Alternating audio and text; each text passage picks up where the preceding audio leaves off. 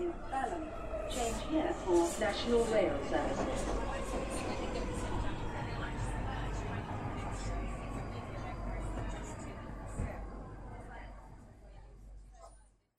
Bine te-am regăsit în stația Londra. Eu sunt Manuel Cheța de la manuelcheța.com și tu asculti podcastul Un român în Londra.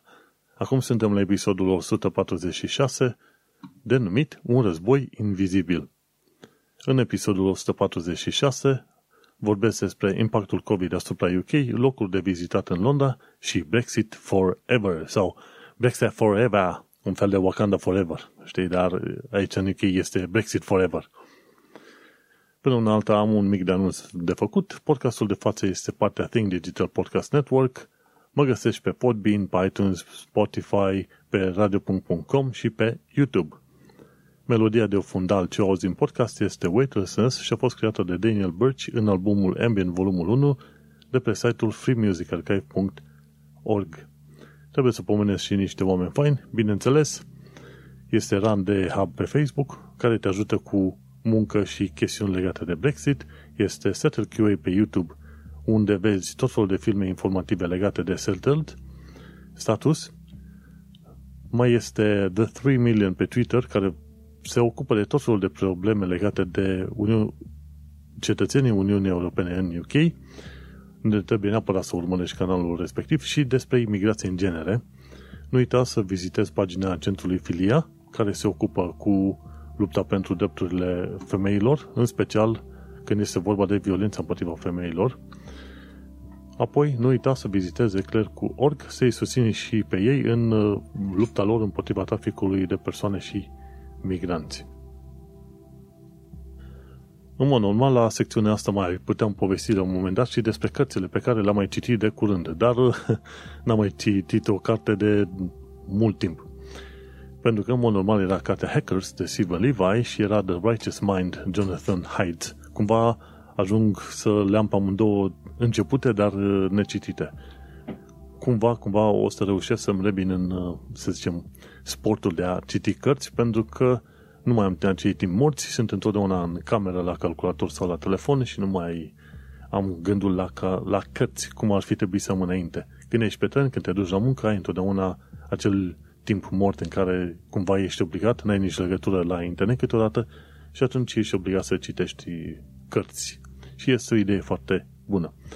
Dar asta e, cărțile o să apuc să le citesc, să le termin și probabil după aia o să reușesc să merg la următoarele cărți, pentru că am foarte multe cărți necitite, probabil am rămas în urmă și cu o datorie de vreo 30 de cărți pe ultimul an, așa că va trebui să recuperez foarte, foarte mult. Nu am foarte multe subiecte de discutat de data asta, însă, bineînțeles, sunt câteva impresii, am mai trecut o săptămână, s-a mai întâmplat o serie de evenimente și atunci, bineînțeles că avem câteva lucruri de care să pomenim aici în podcastul de față. Ascultând acel intro în care am înregistrat stația Bellam și ajungerea în stația Bellam cu acele voci de fundal, mi-am adus aminte că au trecut probabil patru ani și ceva de când n-am mai uh, vizitat foarte des zona Bellam. Și o bună aducere aminte. Întotdeauna înainte de înregistrarea podcastului, ascult secțiunea aceea de început de vreo câteva ori, ca să-mi aduc aminte de momentele în care am venit în UK, nu cunoșteam pe nimeni și m-am pus frumușel să învăț ce am de făcut, să mă angajez. Erau alte vremuri și probabil erau vremuri ceva, nu probabil, chiar sigur, erau vremuri mult mai simple când era vorba de mutat în UK și de angajat. Acum, odată ce s-a întâmplat Brexitul, este mult mai complicat ca cineva să vină chiar din Uniune și să se angajeze, să lucreze și așa mai departe.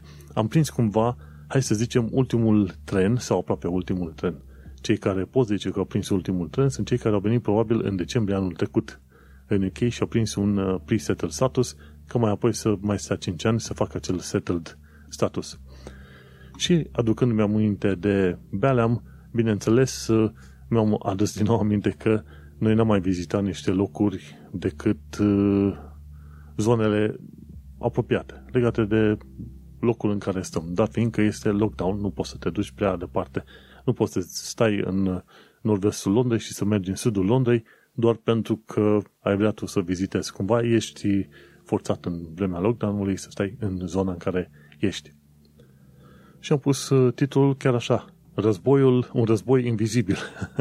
Pentru că adevărul este că, dat fiindcă ai atât de mulți oameni în spital, nu-i vezi murind pe sadă, nu vezi bombe explodând, nu vezi avioane zburând deasupra capului, dar se întâmplă un război invizibil. E un război invizibil în spitale, un război invizibil în casele oamenilor și un război invizibil în mințile oamenilor, pentru că oarecum suntem uh, cumva strânși cu ușa, ținuți, obligați să stăm prin casă cât mai mult posibil și, bineînțeles, uh, pentru binele nostru, nu zicem noi, nu, însă este un război invizibil și probabil tocmai de aceea este greu să și coalizezi foarte mulți oameni. Când mă uit la protestele astea anti-COVID, anti-lockdown, mi se pare o cetățenie extraordinară. Nu s-ar întâlni în mijlocul piețelor să spună suntem împotriva lockdown-ului sau curfew, cum se spune, să te oblige să mergi la, în casă la ora 10 seara, în, uh, în timpul unui război real. De ce? Pentru că la un moment dat bomba pică între ei și eu moară pe toți. Dar acum când uh, nu se vede în mod direct și nu foarte mulți oameni nu au uh, rude care au ajuns în spital, îți dai seama, rămâne în continuare o chestiune invizibilă și greu de înțeles cumva.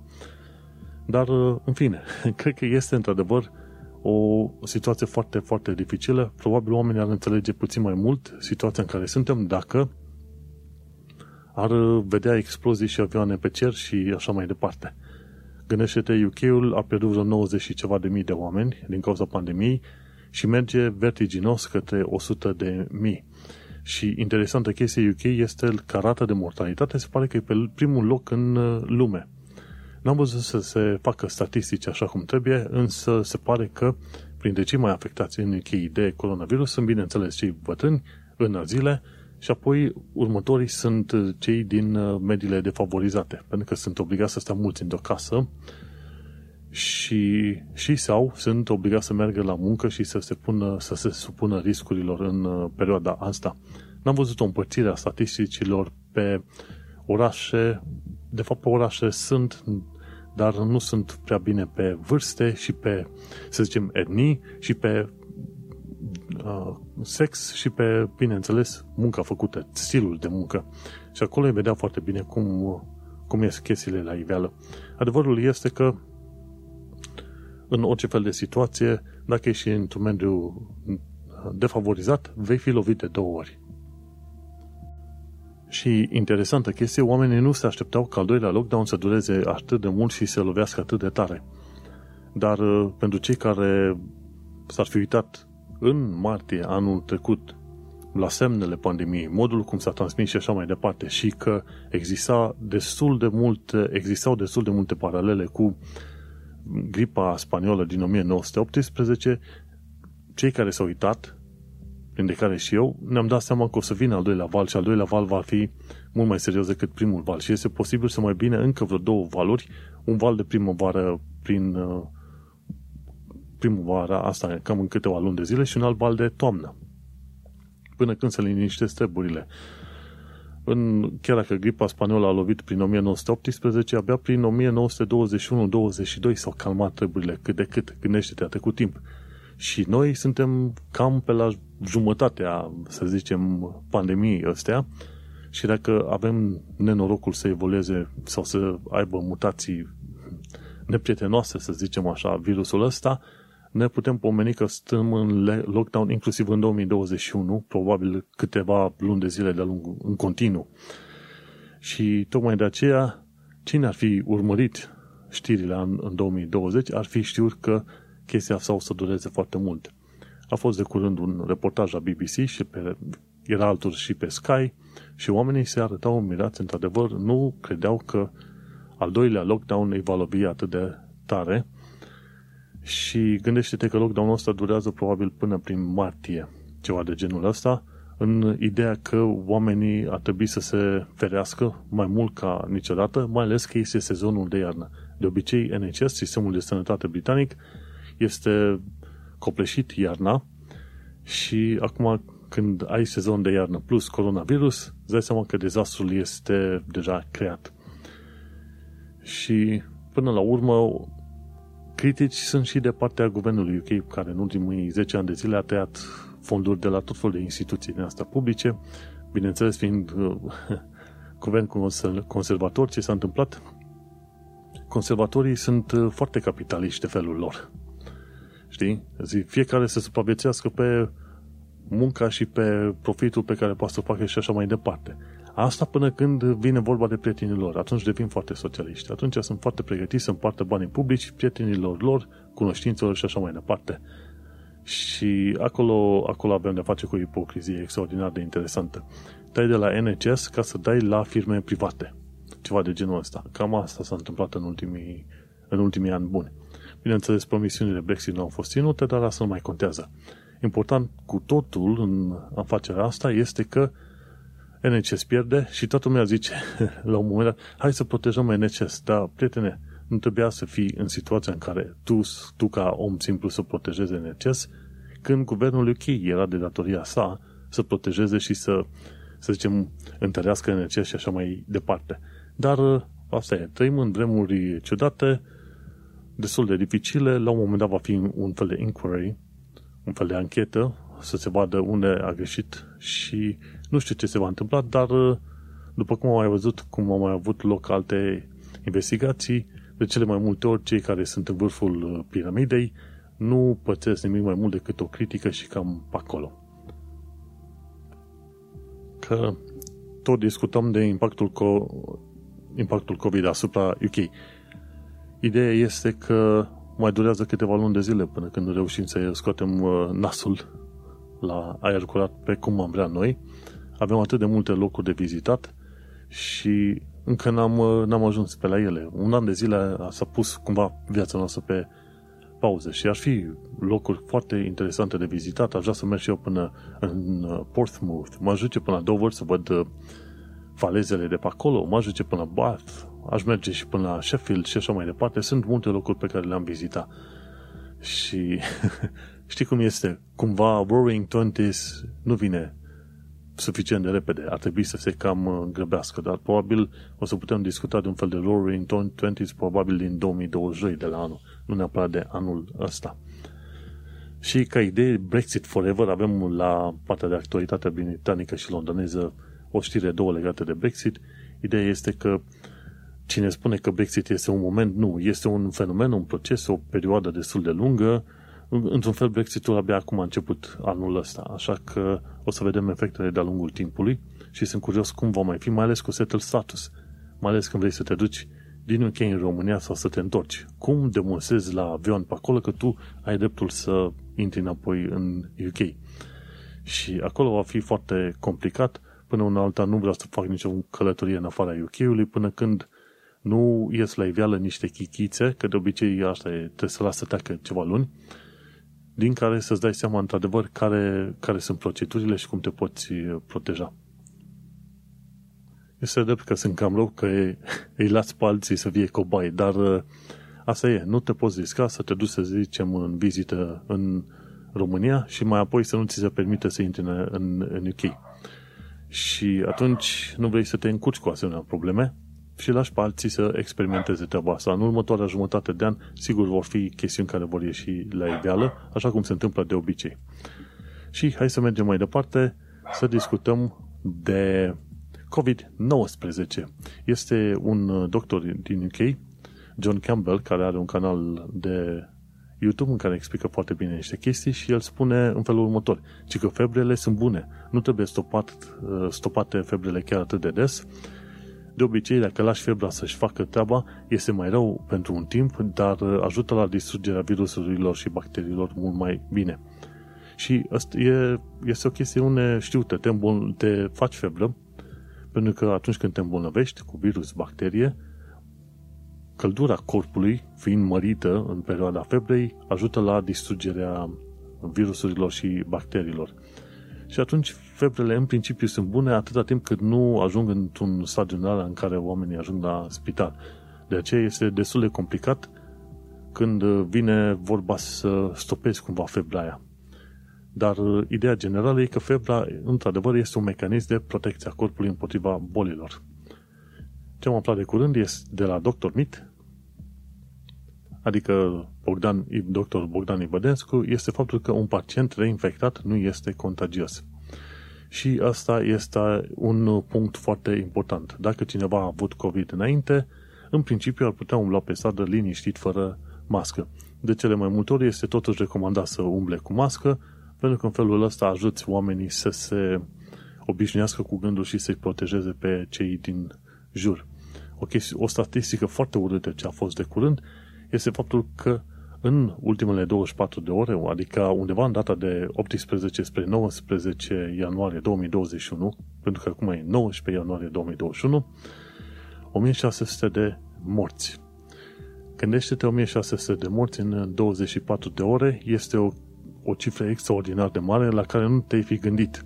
Oamenii s-au speriat când a fost SARS și MERS, când au fost câteva mii pe toată planeta, s-au speriat în perioada respectivă din cauza aia. A fost un început de pandemie, iar acum ai doar 1600 pe zi, nu mai e în închei. Nu mai vorbim de alte, de alte țări, cum e în US, unde sunt vreo 40.000 pe zi care, care ajung să moară. 40.000, nu. De vreo câteva ori de 5 până pe la vreo 20.000, ceva de genul ăsta. Un uh, lucru bun este faptul că undeva 4-5 milioane de oameni sunt deja vaccinați în UK, iar în Londra s-au stabilit 170 de centre de vaccinare. Cu toate astea va dura până la finalul lui februarie să fie vaccinați cei din grupa cea mai mare de risc, adică 70+. Plus. Până să ajungă la grupa noastră de 30-40 de ani de zile, va fi undeva prin probabil august. Iulie, august, ceva de genul ăsta. Așa că nu voi ajunge la munca de birou, la birou, la muncă, efectiv, decât în toamnă. Ceva de genul ăsta. Chiar uh, mă uitam la un moment dat pe uh, coronavirus.jhu.edu, adică pe John Hopkins COVID map, și să văd de curiozitate numerele și uite, de exemplu, cazuri confirmate 100 de milioane aproape. Iar uh, numărul de oameni morți, chiar asta ziceau săptămâna asta, s-a trecut de 2 milioane de număr de oameni morți din cauza coronavirusului. 2 milioane efectiv uh, oficial confirmați. Pentru că în mod neoficial sunt uh, în mod sigur mult mai mulți. De obicei te putea aștepta măcar cu 30 până la 50% mai mulți.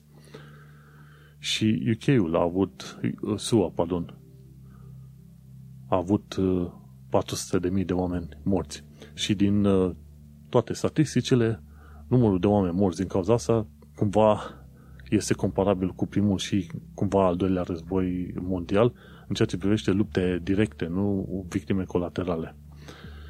Și avem pe locul 5 din lume este UK, care are 91.000 de oameni morți și, să zicem, în fiecare zi, da, și este un spike și uh, chestiunea interesantă, în vârful ăsta încă nu am ajuns cum trebuie în vârf, va mai dura încă vreo săptămână sau două. Cum am mai zis și altă dată, facem parte dintr-un uh, eveniment din asta major istoric și cumva ne-am plictisit. Nu mai vrem să, să fim parte din acest eveniment istoric, vrem cumva să se calmeze și să revenim la viețile noastre plictisitoare. Poate da, poate nu, ideea este că nu contează ce, ce vrei tu, ci contează că evenimentele vin peste tine și te iau așa, pregătit sau nepregătit. Astăzi nu am o secțiune de limba engleză sau cultură britanică, dar cumva am măcar un sfat practic. Și ca sfat practic, cumpără mască reutilizabilă de la Sabers. Costă vreo 3-4 lire masca aia și suportă 30 de spălări. Decât să iei, dai 10 lire pentru 10 măști din alea de unică folosință, e o mască din asta reutilizabilă, e neagră, mi se pare, de la Sabers, e 3-4 lire. Folosim și noi când ieșim prin oraș și când avem nevoie să intrăm în magazine sau ceva de genul ăsta.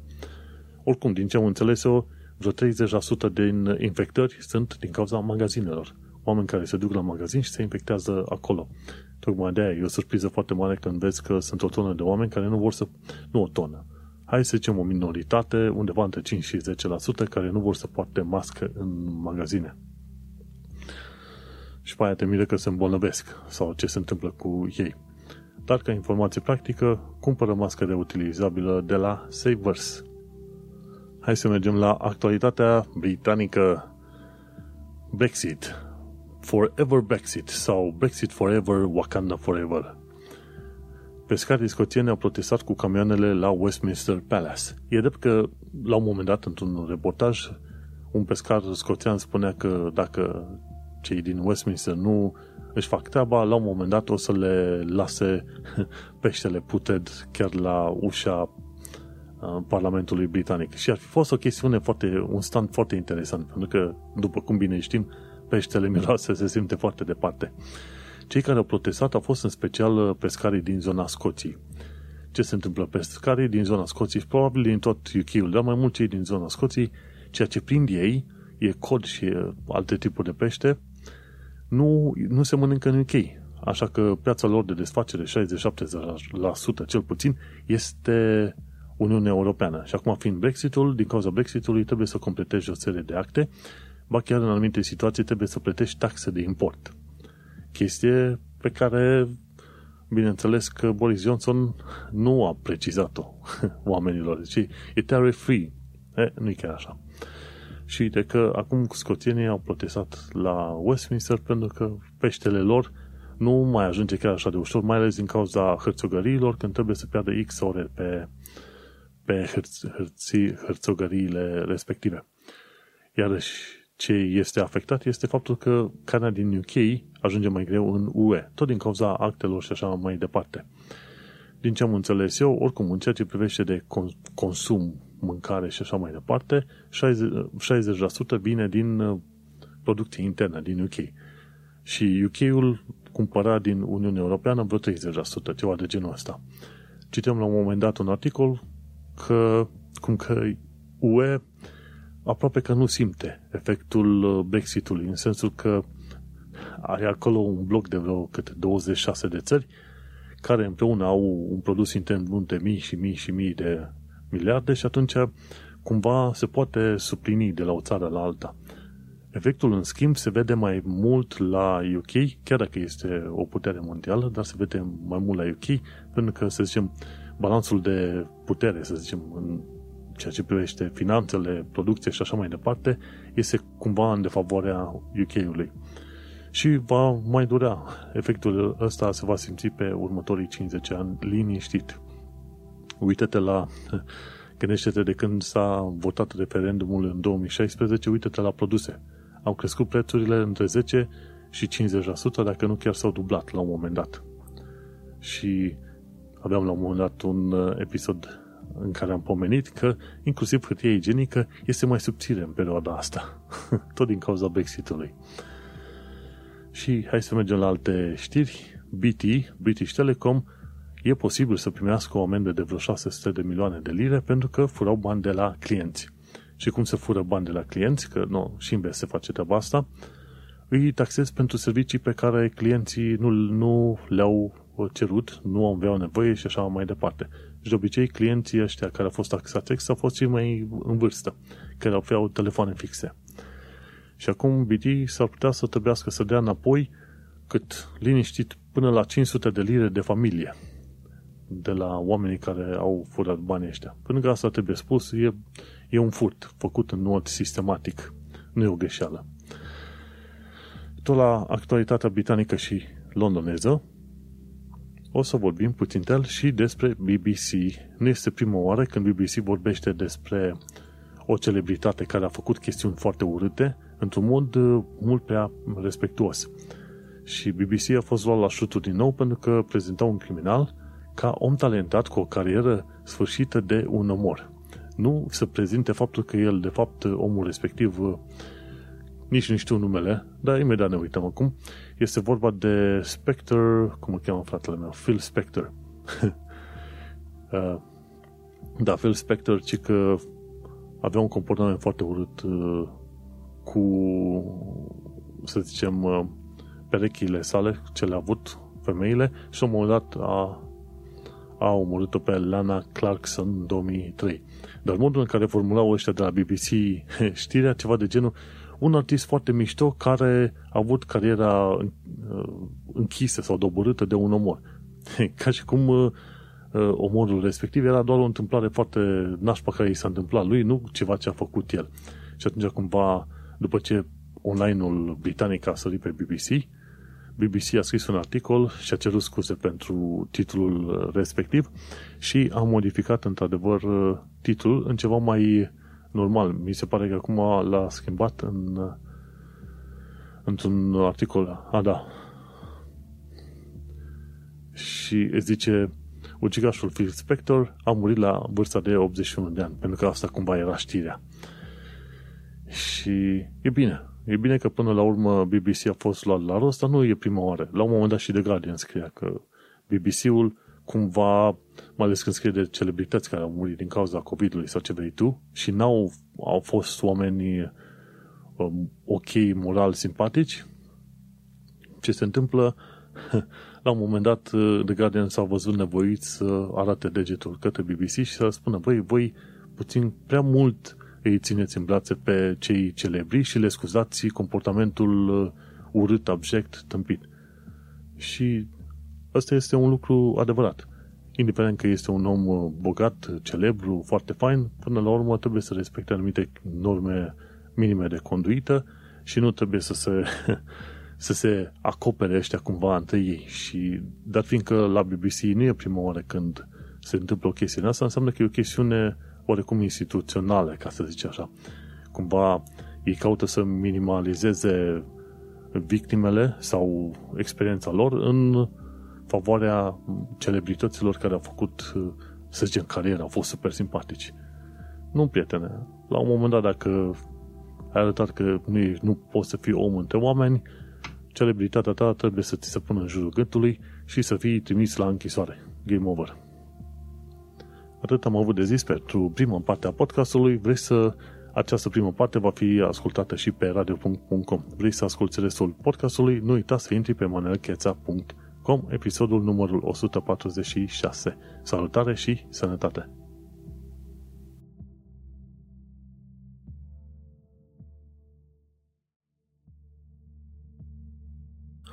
Și așa, bine am revenit la un război invizibil, mi-am luat și o pauză de cafea bine meritată un război invizibil greu de luptat din tot felul de puncte de vedere. Dar hai să continuăm uh, podcastul de față cu viața în străinătate. Bineînțeles, discutăm acum numai de străinătăți în, numai de străinătăți în UK. N-am mai găsit câteva materiale foarte faine de care să pun pe care să le pun aici, dar uh, cine știe, poate în următoarea săptămână vom vedea mai multe materiale cu viața în UK din multe alte locuri, alte țări și așa mai departe. Poze este foarte interesant că dacă te abonezi la un tip numit Iron Visits, poți să vezi tot felul de poze din, uh, din trecut în principiu. Una dintre ele este Piccadilly Circus Tube Station în anii 1960 și vezi cum arăta metroul și cum arătau reclamele pe atunci, foarte fain, și cum arăta panoul de informare. Și mai are o altă poză, ci că Vintage Photo Grand Hotel Trafalgar Square 1907, 1907 Grand Hotel în Trafalgar Square. Foarte fain. Și e interesant de văzut pentru că discutăm de Londra care are o istorie de 2000 și cât 2020-2070 de ani deja. Și aici poți să vezi și să descoperi extraordinar de multe lucruri. Și bineînțeles, istoria, aproape oriunde te duci la un moment dat o să vezi ok, asta e o casă în care a stat nu știu ce scriitor, asta, asta e un pub în care a fost nu știu ce mare politiciană cu 200 de ani. Foarte, foarte interesant. Londra este o țară, o țară Într-un fel poți să spui că este o țară, dar este o zonă foarte puternică, foarte bogată în și istorie, și cultură și așa mai departe. Apropo de istorie și cultură, de curând am aflat că Lidenhall Market are 700 de ani. Este chiar lângă Gherkin, Lidenhall Market, și mi se pare că și niște episoade de Harry Potter cumva au fost filmate pe acolo, nu mai sunt exact, nu mai sunt sigur. Dar uh, Lidenhall Market este o piață foarte plină și, bine, în propriu zis piață, ci mai mult uh, este o zonă acoperită, câteva străzi acoperite, unde găsești puburi, restaurante și așa mai departe. Și o piață care a fost creată, să zicem, în 1321. Inițial a fost o piață normală, după aia a fost uh, piață, s-a extins dintr-o piață de fructe, legume, s-a extins în piața de pielării, după aia de lână și așa mai departe și a fost creată când? În 1321. De atunci se știe în mod scriptic, dar de fapt e mult mai veche. 700 de ani. Borough Market, mai la sud de Lidenhall Market, chiar la sud de Tamisa, cum treci de London Bridge, este o piață veche de 1000 de ani. Gândește-te. Asta da istorie, ca să zici așa. Așa că cine are timp și vrea să viziteze Londra, să nu uite să viziteze și Leadenhall Market oricând poți tu. Mai ales dacă te duci în timpul muncii, o să vezi că pe la prânz e plin de oameni în costum, pentru că zona e City of London și acolo sunt foarte mulți care lucrează în domeniul de business, finance, ceva de genul ăsta. Și mergem mai departe. Dacă îți plac mașinile vechi și mașinile de lux vechi, undeva prin vara anului ăsta o să poți vedea London Concours Luxury Car Exhibition, prezentare de mașini de lux vechi. Foarte interesant și va avea loc undeva prin iunie 2021 în zona, în zona firmei Honorable Artillery Company. Și acolo, ci că vreo 80 de mașini vor fi prezentate. Chiar în, chiar în zona Old Street, cumva pe acolo, cam pe acolo. E o zonă verde unde e loc suficient în care să vezi mașini de lux vechi în iunie în 2021 foarte fain. Nu știu, dacă ajungem, poate ajungem, vedem și noi care este treaba. Interesantă chestie că nu poți să nu e gratuit să le vezi. Dacă vrei să intri în zona aia să vezi mașinile alea, va trebui să plătești vreo 40 de lire uh, dacă vrei pentru o zi întreagă sau dacă nu, poți să plătești doar 25 de lire doar uh, pentru jumătate de oră, ceva de genul ăsta. Vedem. Nu sunt super învățat și pasionat de mașini, dar uh, cine știe. Și sunt și alea o parte de istorie, ca să zicem așa. Cel mai probabil după ce ieșim din lockdown și nu numai după ce ieșim, probabil după ce reușim să ne și vaccinăm prin vară încolo, o să vizităm și revizităm toate locurile pe care le-am vizitat în ultimii ani, după care continuăm să vizităm și alte locuri, alte, în alte direcții. Interesant lucru M-am jucat jocul ăla numit Watch Dogs Legion, în care acțiunea se întâmplă în Londra, dar nu m-a pasionat deloc să mă prin prin Londra aia virtuală, chiar dacă harta era cât de cât fidelă și cu clădirile aproape în același mod, cu străzile ce vrei tu, dar nu. Nu e tot la fel ca atunci când te duci tu și te primi și vezi cu ochii tăi, faci poze și așa mai departe.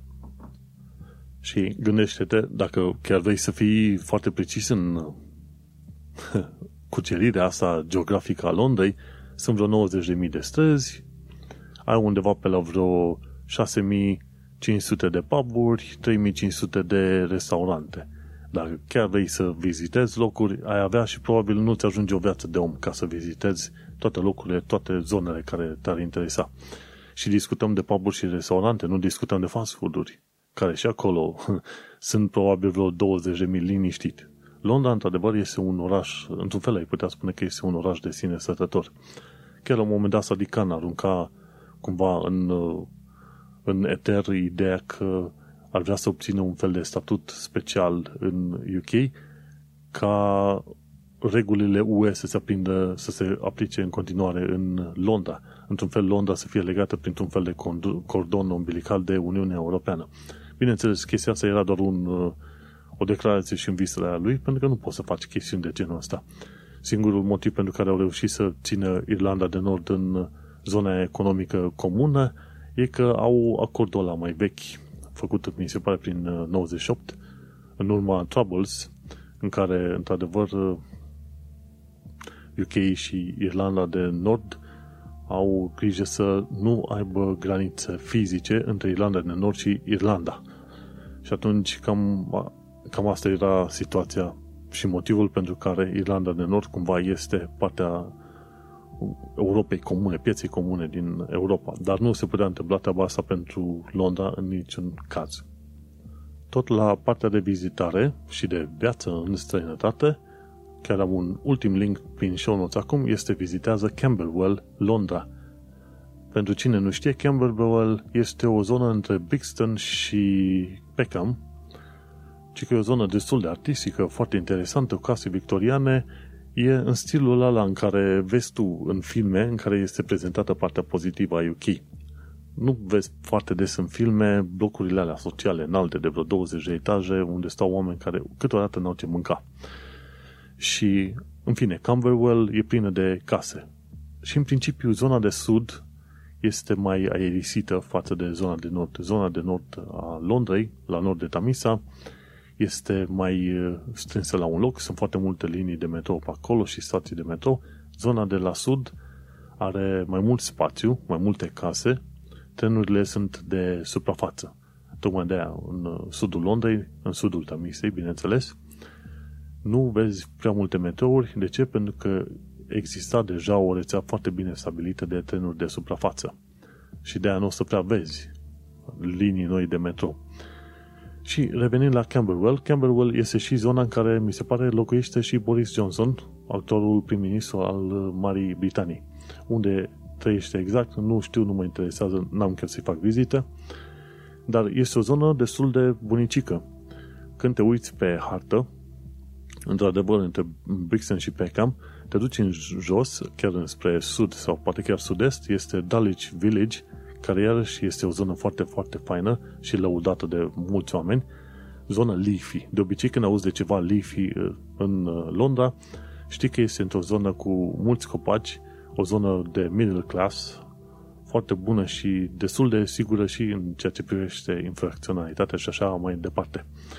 Deci Dulwich și mai jos este undeva, ajungi de acolo cu, după ceva kilometri, ajungi chiar la Uh, cum îi zice, Crystal Palace, care nici aia nu este o zonă chiar foarte, foarte rea, ca să zic așa. Bun, și revenind la Camberwell, unde s-au celebrități și politicieni și ce vrei tu pe acolo, ideea este că inclusiv în Camberwell, și asta m-a distrat întotdeauna, au pubul cu numele ăsta, The Camberwell Arms. Arms, ceva de genul armată sau uh, arme, ceva de genul ăsta, sau câteodată e The King's Head, The Nun's Head, The Queen's Head, la câte puburi și restaurante au aici în care sunt denumite așa, genul capul regelui, capul reginei, uh, ți-ai dat seama că de fapt și de Camberwell Arms, tot fel de puburi din asta care vorbesc de arme și război, chestiile astea ar trebui să-ți aducă cumva aminte de faptul că, deși britanicii au uh, politețea lor specifică, ei de felul lor sunt uh, un uh, neam destul de bătăios, ca să zic așa. Gândește-te la ce înseamnă la huliganii de fotbal. Sunt foarte cunoscuți ăștia și probabil ăia din uh, Turcia, printre cei mai răi din Europa. Și așa că britanicii de felul lor sunt cam bătăioși așa. Și când auzi pe cineva că spune că ce țară și-a mai omorât liderii și regii și toate cele, vin aici în și învață istoria UK-ului și vezi câți împărați și regine și așa mai departe nu și-au pierdut uh, capetele în istoria Angliei. Și așa îți dai seama de ce tot felul de puburi și restaurante sunt denumite ceva Arms sau King's Head sau uh, Queen's Head sau Queen's Arms sau ceva de genul ăsta.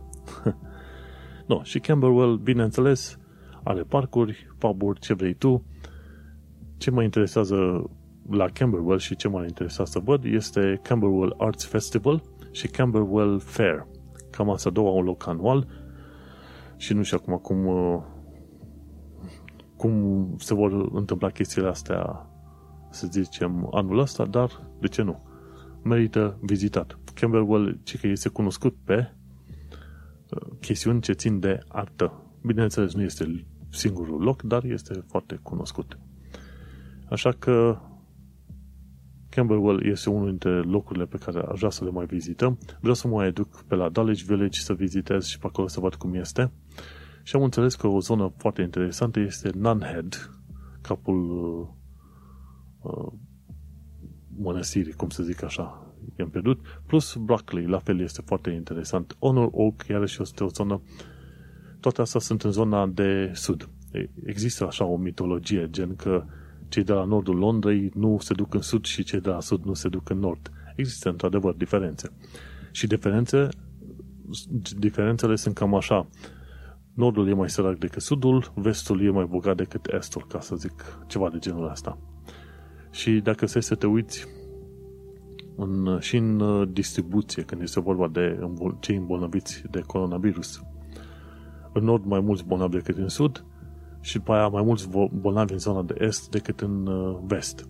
Și din ce am reușit să înțeleg, zona de nord-est a Londrei este cea mai puternic lovită de coronavirus, în special zona aia Newham, Barking, Dagenham.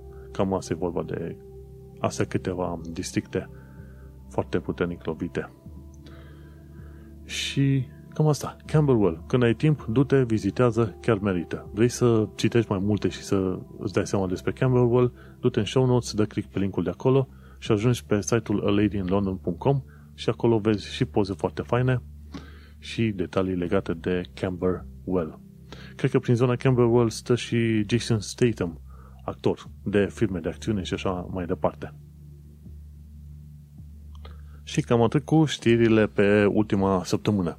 În mod intenționat n-am mai strâns o mulțime de știri pentru că, într-adevăr, nu are rost să te tot repeți cu aceleași știri și să faci un lanț uriaș de știri. Importantă chestie ca să situăm toată, tot podcastul ăsta în context istoric este 19 ianuarie 2021, iar la anul, la anul, doamne, mâine este, va fi instaurat uh, Biden ca președinte al Americii și am pus un uh, reminder pentru momentul exact în care va fi instaurat, pentru că se așteaptă să fie, să zicem, o, o oarece răscoală în Washington DC pe acolo. Și uh, toată lumea cred că o să stea foarte atentă să vadă evenimentele din uh, zona respectivă, mai mult decât au stat atenți pe chestiunea de Brexit, de exemplu. Și cam asta este treaba cu episodul acesta. Nu uita dacă ai sugestii, reclamații, tot ce vrei să-mi spui, ce să-mi știri despre care vrea să vorbesc, situații despre care vrea să vorbesc, surse de unde să mă informez, de ce nu, trimitem pe manuelcheța.com. Până un alta, acesta a fost episodul 146, denumit Un război invizibil și am vorbit despre impactul COVID asupra UK, locul de vizitat în Londra și Brexit Forever. Până data viitoare, noi ne mai auzim și ai grijă de tine și sănătate.